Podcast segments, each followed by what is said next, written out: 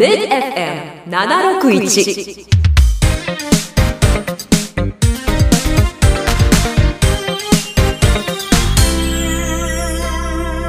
パラチャンネル。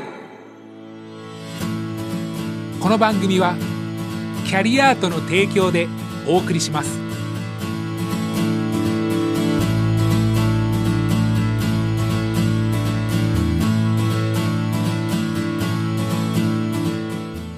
時刻は11時を回りました。おはようございます。ミッド FM パラチャンネル。お相手の DJ フージーこと早藤直樹です。今週もよろしくお願いします。そして今週もこの方と一緒にお送りします。中塚翔太さんです。中塚さんおはようございます、おはようございます。そして改めて明けましておめでとうございます。おめでとうございます。もう早くも、えー年が明けて新年2回目の放送はい、ですね、そうですね。今年もよろしくお願いします。お願いします。そして放送お聞きのあなた今年になってから聞き始めたよという方は、ぜひ過去の放送を YouTube にありますアーカイブもあるのでぜひそちらも見ていただきたいですね。はい、そして今日も素敵なゲストをお招きしてます、えー前回に引き続きトヨタスマイルライフ所属そしてパラカヌー日本代表の加藤貴則さん。そして今週は新しく、えートヨタスマイルライフ人事室の伊藤さんにもお越しいただきます。お楽しみに。ミッド FM パラチャンネル今週のゲストの紹介ですえーまずは前回に引き続きトヨタスマイルライフ所属パラカーヌ日本代表の加藤貴則さんです。加藤さんよろしくお願いします。お願いします。よろしくお願いします。そして今週は、えー新しくトヨタスマイルライフから人事室の伊藤さん伊藤文明さんにも出演していただきます。伊藤さんよろしくお願いします。よろしくお願いします。します。まずは伊藤さん簡単に自己紹介をお願いしてもよろしいですか？はい。えー、と私はですね今トヨタスマイルライフの、まあ、人事室で、えーまあ、主にその障害者雇用とかですね、まあ、あと教育とか、まあ、人事制度とか、まあ、そういったことに、えー携わっております。本日はよろしくお願いいたします。よろしくお願いします。ます。さあ改めて伊藤さん。まずは、トヨタスマイルライフの事業についてお聞きしてもよろしいですか？あはい。えーとですねまあ、会社の成り立ちとしましてはあのトヨタ自動車の、まあ、人事部から独立した会社なんですね、でトヨタ自動車の従業員の、まあ、持ち家を支援しようとい。うことで、えー、と設立された、まあ、もう創立50周年、あのー迎えた会社ですで今ではですね、まあ、トヨタ市を中心に、えー西三河地方で、ん。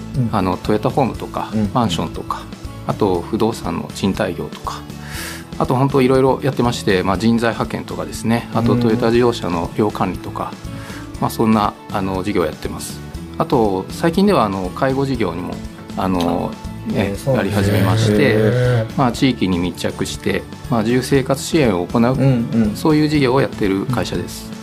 具体的にはその障害者雇用っていう観点でいうと、そのトヨタスマイルライフさんとしてはどんな取り組みをされてるんですか？えーとですね、今あの約20名ぐらいのあの、は障害者の、まあ、正社員だったり、まあ、パートさんだったりうん。が、まあ、勤務しているんですけども例えば、まあ、あのバリアフリーが今あの設備がですね整っているスマイル館という、うん。まあ、トヨタ市にある本社ではですね、まあ、ジムとかあと CAD とかですね、まあ、そういった業務をされている社員が多数います。うんうんあとそれ以外ですと、まあ、10年ぐらい前なんですがあの知的精神の障害をお持ちのあの方々も雇用して、うん。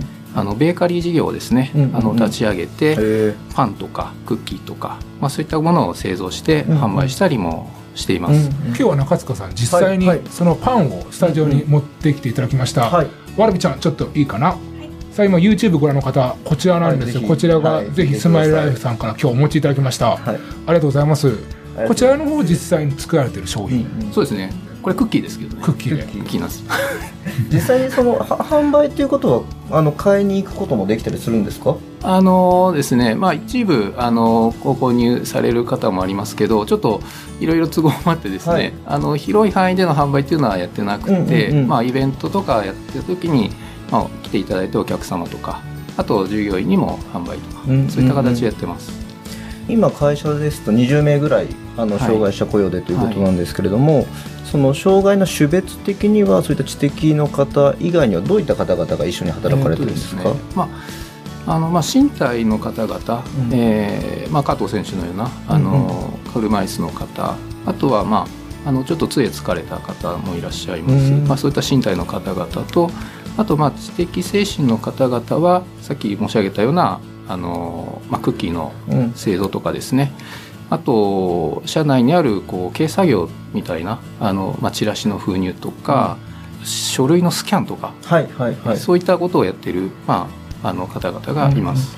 そうするともうあの例えば特例子会社みたいな形で分断されてとかっていうわけではなくて、そうですね。あくまでもえ働く社内の方でそういった方々を雇用しているとうん。うんいう前回加藤さんに出演していた際は、うん。まあ、アスリートとしてご紹介したんですけども、はい。今回は加藤さんも所属されているこのトヨタスマイルライブ。はい。社員として加藤さんってどのように働いてるんですか？まあ、トヨタホームの戸建て建設に関する、えーまあ、生産の調整だとかはい。あとはまあ取引先とか部材の選定といったような調達購買のような仕事をさせてもらってますね、まあ、今はあの競技が中心なのではいはいはい。一部縮小してますが、はい、そちら専念してっていうことですね。ぜひこの後番組は1曲挟んで後半はですねそんなトヨタスマイルライフさんのアスリート声についてちょっと深く聞いてみたいなと思います、よろしくお願いしますします。さあここで1曲をお送りしたいんですけども今日は伊藤さんが選曲されたということなんですけども伊藤さん今週はどの曲を？はい。えーとですねブルーハーツのはい「世界の真ん中」という曲をお願いしたいと思います。こちらはなぜ？これはですねまあやっぱりあの加藤選手がこれからパラリンピックっていう、まあ、世界が注目する大会で世界の選手を相手にですねあのぜひ頑張ってほしいということで、まあ、そういう応援の気持ちを込めたあのうちの広報からのあの推薦曲になります、なるほど。加藤さんへのエールの意味も込めてですね、じゃあ伊藤さん曲紹介お願いします。ブルーハーツ世界の真ん中です。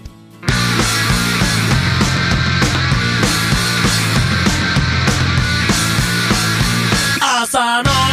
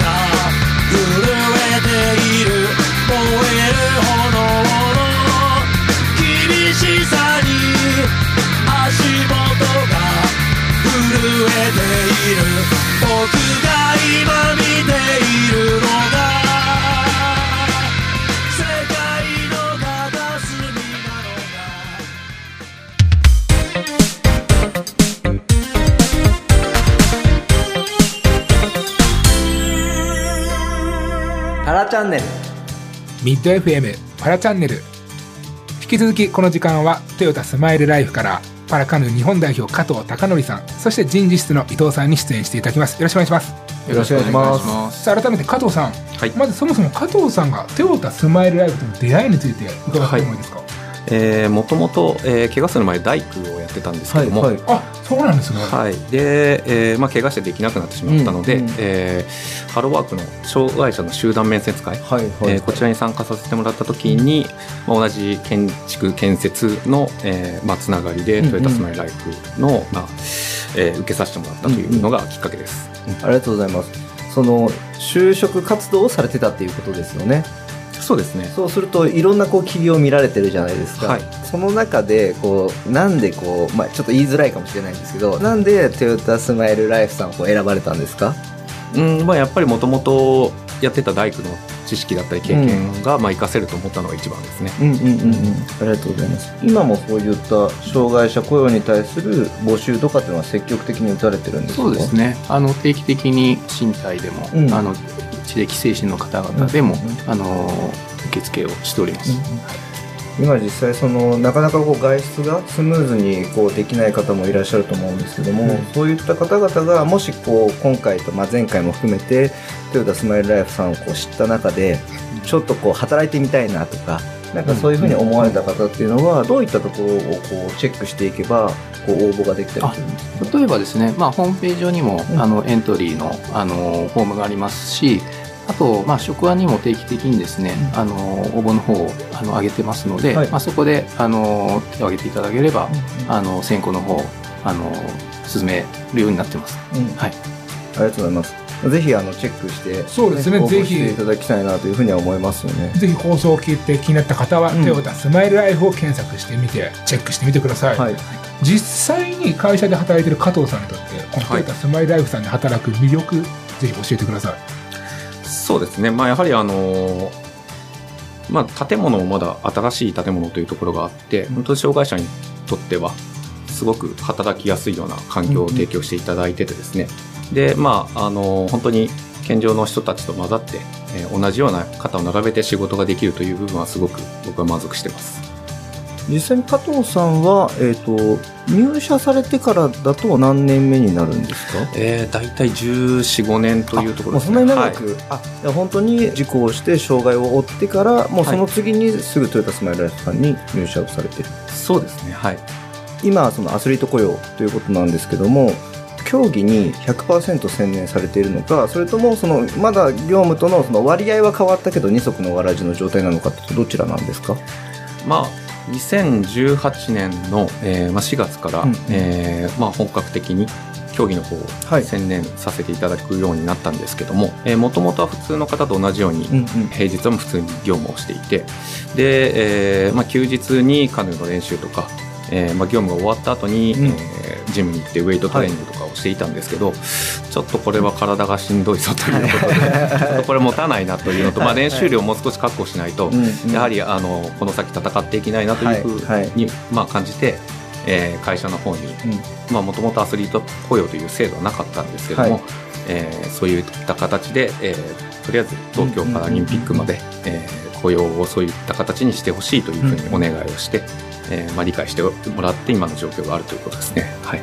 そうするとトヨタスマイルライフさんとしてはそのアスリート雇用に特にこうなんていうか特化してというか積極的にやられてたとかっていうわけでは全くないんですかね？もともとはそうでした。あのまあ加藤選手がそのカヌーをやり始めて、でまあその活躍がですね、まあ社内に広まって、うん。まあそれであれば会社としてもあのまあ支援をまあやれること限られてますけど、あのしようということになって今に至るという感じですね。改めて伊藤さんの方から最後にぜひ今この放送機のリスナーに、まあ、トヨタスマイルライフさんの企業 PR をお願いしますはい。えー、と先ほど、まあ、お伝えしました通りあの当社はですねあの住まいに関するあのことを幅広くやっている会社です。で、まあ、豊田市とか、まあ、西三河とかあと名古屋市付近でですねお住まいをあの検討されている方がいましたらぜひあのご相談いただければなと思っています。あと、まあ年に3回ほどですねあのスマイル博という不動産向けのイベントもあの大きくやってますので、まあ、そちらにも遊びに来ていただければなと思います。詳しい詳細などはぜひホームページをご覧くださいトヨタスマイルライフでチェックしてくださいさあ本当あっという間なんですけどもエンディングの時間となりました。こちらの番組はですね、えーラジオ番組はもちろん現在 YouTube でも放送されてますので、ぜひそちらもチェックしてください、チャンネル名は同じくパラチャンネルです。また Twitter でも「ハッシュタグパラチャンネル」をつけてつぶやいてください。ここまでのお相手は早藤直樹と中塚翔太と加藤貴則とトヨタスマイルの伊藤でした。それでは次回は2月13日またこの時間お耳にかかりましょうありがとうございましたありがとうございましたありがとうございました。この番組はキャリアートの提供でお送りしました。